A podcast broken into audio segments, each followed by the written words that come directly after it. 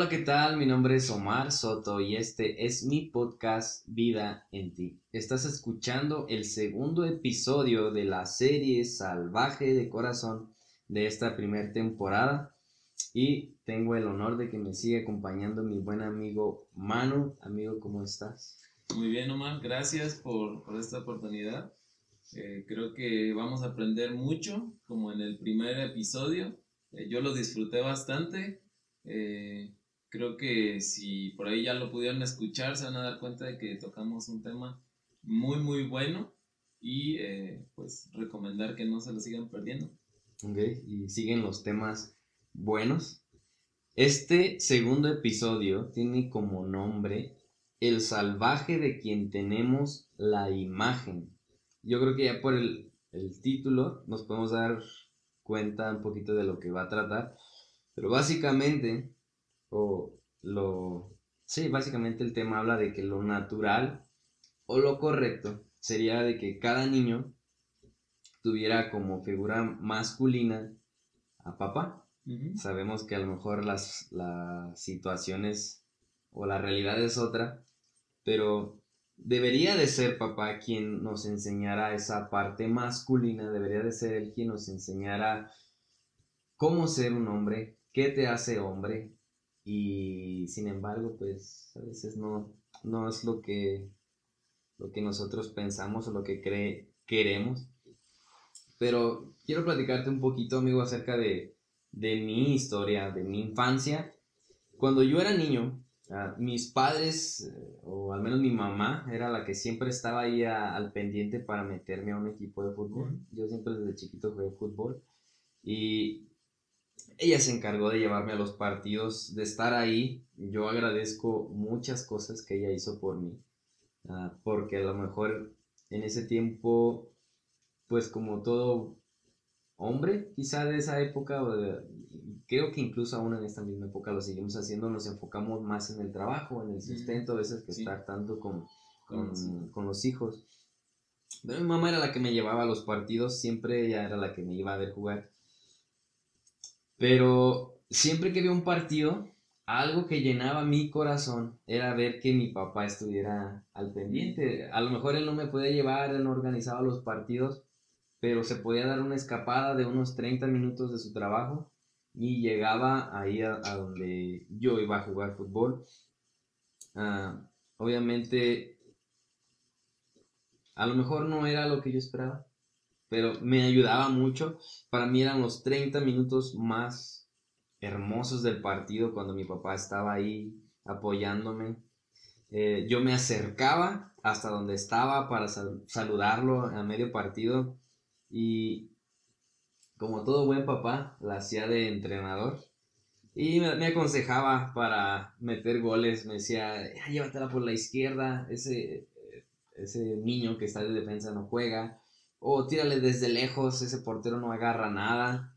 Y yo, encantado de poder seguir los consejos de mi papá, no exagero, pero en esos tiempos, amigos, así sin exagerar, cuando mi papá iba y que me aconsejaba y todo esto, yo gané el trofeo de campeón goleador cuando estaba más morrillo. Y yo quiero darle el crédito a que era porque mi papá estaba ahí, porque mi papá me inspiraba, porque me daba ese apoyo, ese sustento, eso que yo necesitaba para sentirme seguro. Ah, esas palabras que me confirmaban cuando me decía, tú puedes anotar si tiras desde lejos, tú puedes burlarte a esos defensas con la habilidad que tienes. Ah, y no, no quiero desmeritar a mi mamá porque yo llevo mucho en el corazón muchas cosas que ella hizo por mí. Pero esta parte de mi corazón, de mi vida, solamente la podía llenar mi papá. O sea, no era Hay cosas que sí que mamá reforzó, que, que ella levantó en mí, pero también había cosas que solamente le pertenecían a papá y creo que una de ellas era el forjar mi identidad y hacerme sentir seguro de quién era y de lo que yo podía ser. Amigo, tú tienes dos hijos. Ah, uno tiene Tres años. Tres años y el otro apenas. Ocho meses. Ocho meses. Como papá, ¿cómo ves tú esta parte? De sí, de, de, de, que hay cosas que solamente tú puedes llenar, hay cosas que, que, solamente tú puedes hacer en su vida, en su corazón. ¿Tú como, como papá, cómo lo manejas? Ajá. Uh, yo creo que um, la identidad de un, un, un, hijo se forma desde los primeros meses. A muchos a lo mejor llegamos a pensar que aún siendo bebés no, no entienden o no, no aprovechan, bueno, no, no aprovechan, sino eh, en pocas palabras, no entienden eh, cuando tú les hablas, no entienden la actitud a lo mejor que puedes tener hacia ellos, ah, pero no es así, o sea, los, los, niños desde pequeños son como unas esponjas. Lo que tú vayas sembrando en ellos, lo que tú vayas inculcándoles, ellos lo, lo van absorbiendo.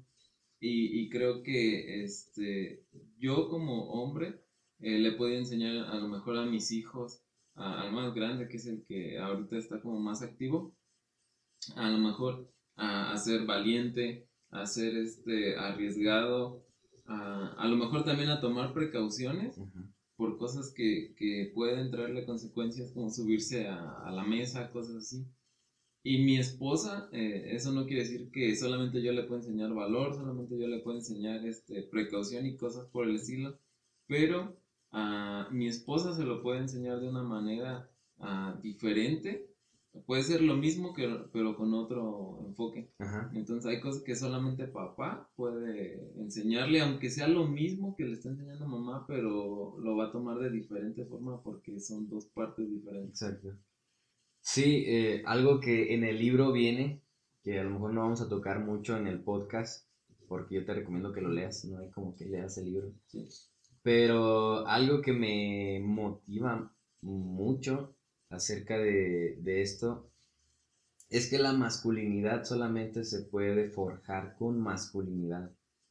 No puedes forjar la masculinidad con la feminidad, ¿sí Este, no, no, no, una mujer no puede hacer a un hombre hombre. Un hombre se tiene que forjar con otro hombre. El carácter, las experiencias, los consejos, todo eso lo tiene que hacer un hombre. Un hombre tiene que saber de dónde viene y de qué está hecho. Todos deberíamos tener esa fortuna de crecer con papá, de amar a papá, pero la realidad está muy lejos de lo que debería de ser. A lo mejor yo no tengo una mala experiencia con papá y para mí sería un honor decir, ay, yo cuando sea grande quisiera, no sé, parecerme a él en el sentido de que su familia sigue unida, tiene tantos años de casado, no se ha rendido él ni mi mamá, o sea, siguen unidos. En ese aspecto digo, ay, yo quisiera ser como papá, ¿no? De poder tener mi, mi matrimonio bien. También hay cosas que a lo mejor él hizo que yo diría, ay, no, como que eso no, no, no me late tanto. Pero hay que tener cuidado porque entras en el papel de juez, ¿no? De ah, decir, sí. ah, se pasó Ajá, porque a lo mejor hay padres que no fueron uh, un buen ejemplo y terminas como con esta parte en tu corazón de juzgar y de decir, yo no voy a ser como papá, yo no me quiero parecer a él, pero al final terminas haciendo lo mismo y yo creo que hasta cosas peores. Pero a lo que voy es que necesitas buscar esa ah, parte masculina en tu vida. No, no, a lo mejor no necesariamente papá, porque no vas a encontrar un buen ejemplo en él, pero no juzgarlo, sino encontrar quizá ese refugio, esos consejos en el, en el abuelo, puede ser en un tío, puede ser incluso en, un hermano mayor, eh, en algunos casos puede ser tu pastor, puede ser algún líder, algún amigo que tú consideres sabio, que tú consideres sano. ¿Tú qué aconsejarías si, por ejemplo, a alguien que esté escuchando que no es cristiano, que no, a lo mejor no entiende esta referencia de, de ah, tener un pastor y que papá no fue un gran ejemplo, ¿cómo, lo, cómo aconsejarías a alguien que no tiene una figura masculina a buscar la, la figura masculina en su vida? O sea, el, por qué lo tiene que hacer y cómo lo debe de hacer. Ah, yo consideraría o aconsejaría uh, el hecho de primeramente, ah, si tu papá a lo mejor no es lo que tú esperas que sea, ah, no lo juzgues, no, este, no digas, yo no quisiera este, que él fuera mi papá, quisiera que otra persona, porque Dios ah, lo puso ahí por un, motivo en específico, o sea, no necesariamente es el que tú querías, sino es el que Dios quiso para ti. Entonces, ok, ah, no estás muy conforme con eso. Ah, por ahí he escuchado una frase que dice, eh, toma lo bueno y desecha lo malo tú puedes aprender de tu padre cosas buenas aún en las cosas malas que él hace. Ah, si este no es tu caso y a lo mejor no tienes a tu papá, a lo mejor eh, te dejó de pequeño, a lo mejor falleció, no sé, eh, la situación que, hayas vivido, pero eh, siempre hay que tener como la mirada puesta en una persona ah, valiosa para ti, que, que pueda infundirte valores, que pueda a generar consejos sabios a tu vida y que tú puedas eh, tomarlo como una referencia masculina, a, lo mejor en consejos, en sabiduría.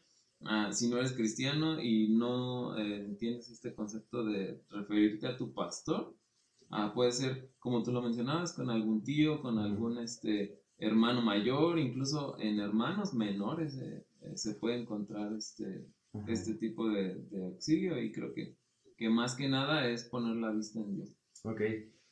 Respecto a esto de que es importante buscar una figura masculina y que nosotros este, mencionamos, lo mejor sería que fuera un pastor o, o alguien este, mentalmente sano, por así decirlo.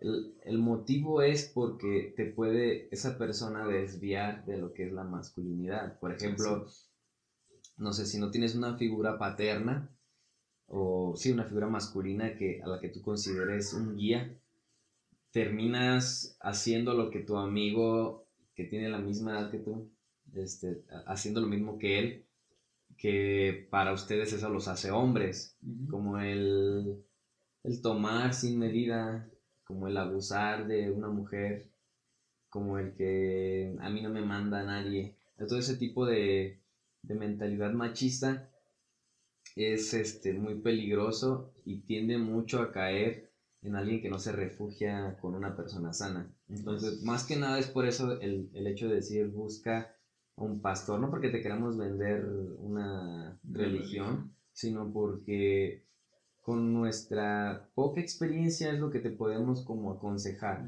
de si terminas haciendo caso a, a un consejo de alguien que no es sabio, vas a terminar arruinando más tu vida, aunque si tuvieras a lo mejor a papá. También entra en este, en este aspecto de, buscar lo que es sano, entra ya el poder recibir a Jesús en tu vida.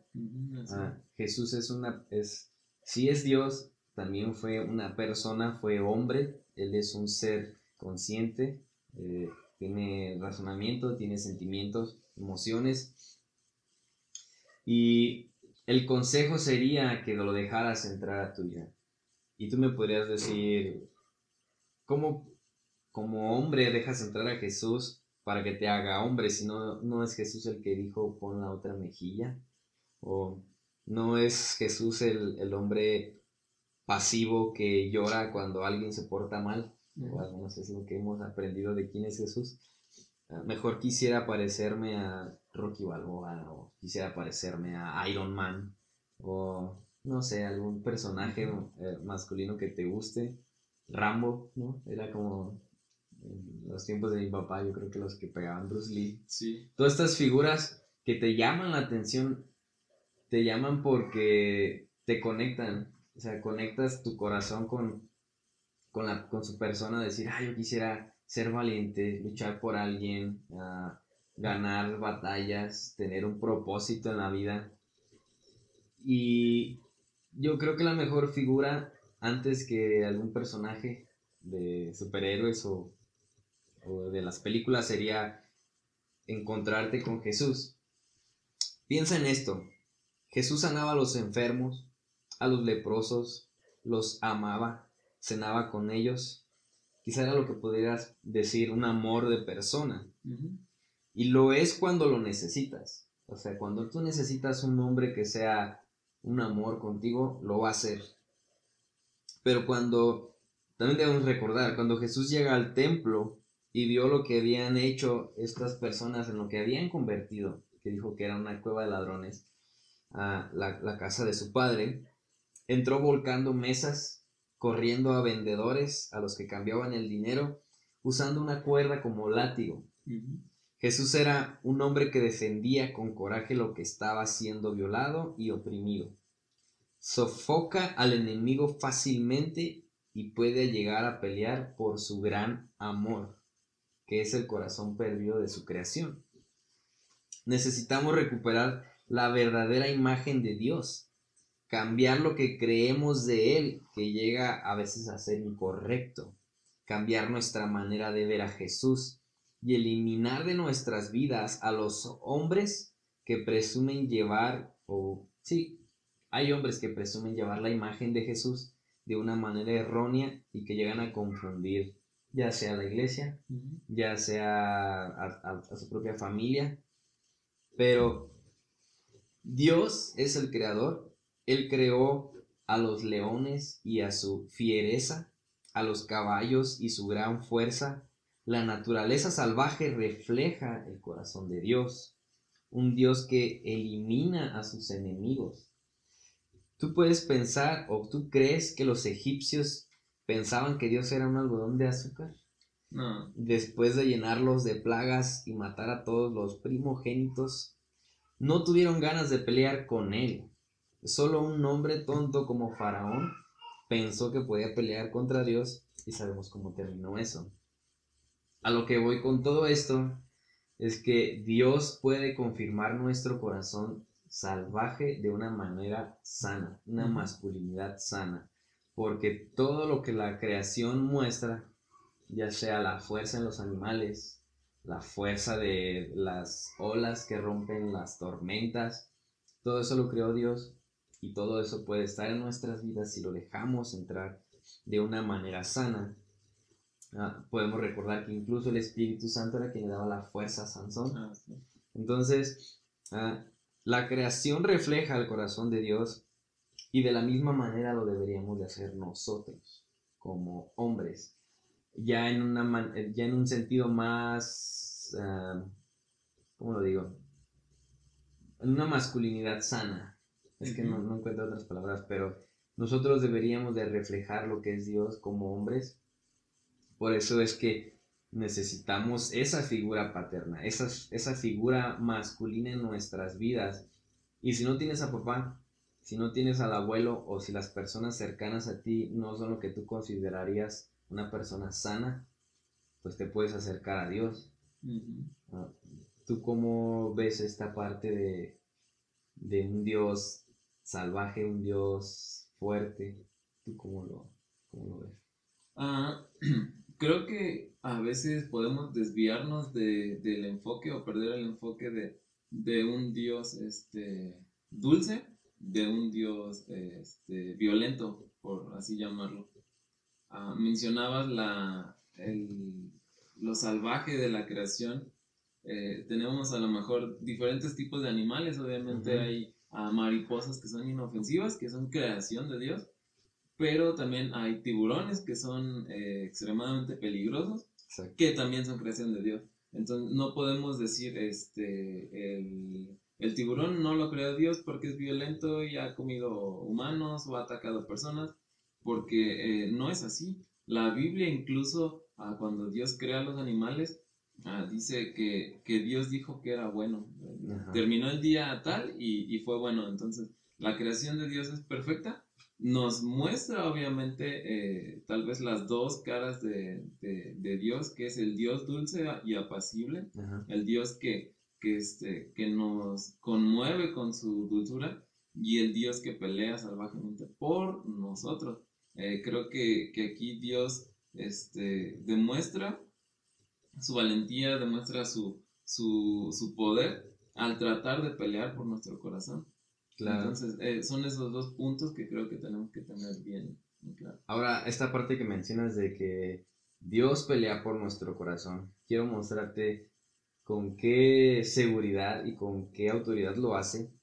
Que cuando Jesús empieza a pelear esta batalla por nosotros, lucha por nuestra salvación con valor, con fuerza, que la noche en el huerto de Getsemaní vinieron un grupo de bravucones buscándolo. Imagínate que vinieron, no sé, llegaron tres camionetas de ministeriales armados o de la Guardia Civil o qué sé yo, que eran camionetas que llegaron y, bah, imponen, ¿no? Cuando llegan, ¿no? Entonces, cuando Jesús les da la cara, cuando llegan preguntando, ¿quién es Jesús? Jesús se levanta y dice, aquí está tu mero gallo, compa. Ah, ellos retrocedieron y cayeron al suelo de la impresión, dice la Biblia. Jesús estaba tan decidido a salvarnos que su presencia imponía una gran autoridad. También está viviendo él una aventura que su mayor paso arriesgado fue darnos libre albedrío. Él pudo haber dicho, sabes que tú vas a obedecer. Pero un chip y hacernos robots. Exactamente. Pero no, él tiene una batalla que está peleando y que es la de nuestro corazón. También está viviendo una aventura, uh, retrocediendo un poco para no perdernos. El episodio pasado hablamos de que el corazón de un hombre anhela pelear una batalla, vivir una aventura y luchar por una bella. Jesús en este momento está peleando una batalla que es la de nuestro corazón vivió una aventura, se arriesgó al darnos libre albedrío. Él sabe todo, pero eso no quiere decir que no tome riesgos. Cada vez que tú y yo tomamos decisiones importantes, afectamos o ayudamos a la expresión o a la expansión, perdón, del reino del cielo. O sea, Él sabe que lo que tú y yo hagamos puede adelantar o atrasar el reino y aún así acepta darnos libre albedrío. Eso, amigo, es eh, aventarse una aventura. Sí, a veces pensamos que, Dios tiene el control de todo y sí, o sea, sí lo tiene, pero nos muestra un poco ese Dios aventurero al dejarnos tomar decisiones. Exacto. Y Dios a pesar de eso, a pesar de que tú y yo podemos entorpecer el crecimiento del reino, Él nos sigue eligiendo. Y eso me encanta. Él se atreve y se arriesga por nosotros, como, no sé, me imagino cuando tienes a, yo tengo ya a, mi bebé de un año, y lo ves que se sube a la mesa, lo ves que se sube a los muebles, pero quieres que aprenda, lo dejas.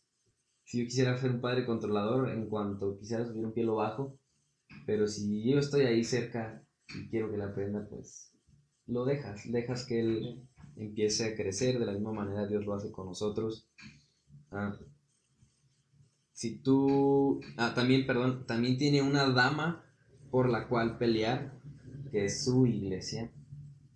Perdón. Y no solo eso. Él eh, inventó el romanticismo. El romanticismo existe gracias a él. O sea, no es nada más porque peleé por una, dama, sino que esto viene gracias a él porque fue él que, el que creó las playas donde nos gusta pasar la luna de miel. Él fue quien creó la atmósfera perfecta para que así fuera. Ah, creó los bosques donde nos gusta pasar un fin de semana en una cabaña con nuestras esposas. ¿Te imaginas a Dios ya creando esto? Él ya con un, con un propósito de que cuando fuera tu luna de miel o tu aniversario, te preparó Cancún o te preparó, no sé, bueno, yo he muchas cabañas nada más a, los azufres, pero está chido. Y él creó todo esto. Y, es, y si esto no es suficiente, yo te invito a que leas Cantar de Cantares. Y ahí podemos darnos cuenta de que Dios es un romántico. Entonces, necesitamos recuperar nuestra identidad como hijos de Dios. Y solo lo haremos conociendo a aquel de quien viene nuestro corazón salvaje. No hay otra manera de que un hombre pueda recuperar su, su, vida sana o un corazón sano si no es volviendo con el que lo fabricó. Por ejemplo, no sé, eh, es, es sentido común, si el micrófono no jala bien, pues no lo voy a, yo voy a buscar que jale bien en una carnicería o en una farmacia, ¿no? Voy con el que lo cree, eh, fíjate, está, no sé, está roto o que no sé, qué sé yo. Tú lo puedes arreglar, de igual manera nuestro corazón solamente lo puede arreglar él, que fue quien lo creó. Y pues ya para finalizar con esto, necesitamos empezar a conocer un poco más de Dios. Porque pues no te puedes acercar a Él si no sabes cómo. Si alguien quisiera acercarse a Dios para recuperar su corazón, ¿qué le aconsejarías? Ah, eh, creo que eso es de las decisiones más difíciles que, como ser humano puedes o, llegas a tomar. Muchos piensan que el casarte es la decisión más difícil ah, por tomar, pero realmente no. O sea, eh, si, si, te pones a analizar, Dios te da la opción de aceptarlo o no aceptarlo. Él no se va a imponer. Él eh, sí es violento, sí lo describe la Biblia como alguien ah, guerrero, eh, dice el, Dios de los ejércitos de Israel, así lo, menciona la Biblia. Entonces, ah, tú dices, wow, o sea, Dios es alguien aguerrido que pelea por lo que quiere. Sí pelea por tu corazón, pero Él no va a imponerte una decisión. Entonces creo que eh, primero deberíamos de conocer esto Dios quiere tu corazón, pero no te va a obligar a dárselo. Él ah, te, lo, te lo platico como, mi, como yo lo viví. Ah, eh, Dios me dejó hacer lo que yo quise. Siempre estuvo ahí, porque yo llegué a, a, sentir que, que aun cuando yo tomaba malas decisiones, cuando yo elegía hacer cosas indebidas, Él eh, tomaba eso y aún como tú lo mencionas, llegué a entorpecer quizás la obra de Dios para mi vida o para mi familia. Quizás lo retrasé o quizás lo adelanté, eso yo no lo sé, solo Dios lo sabe.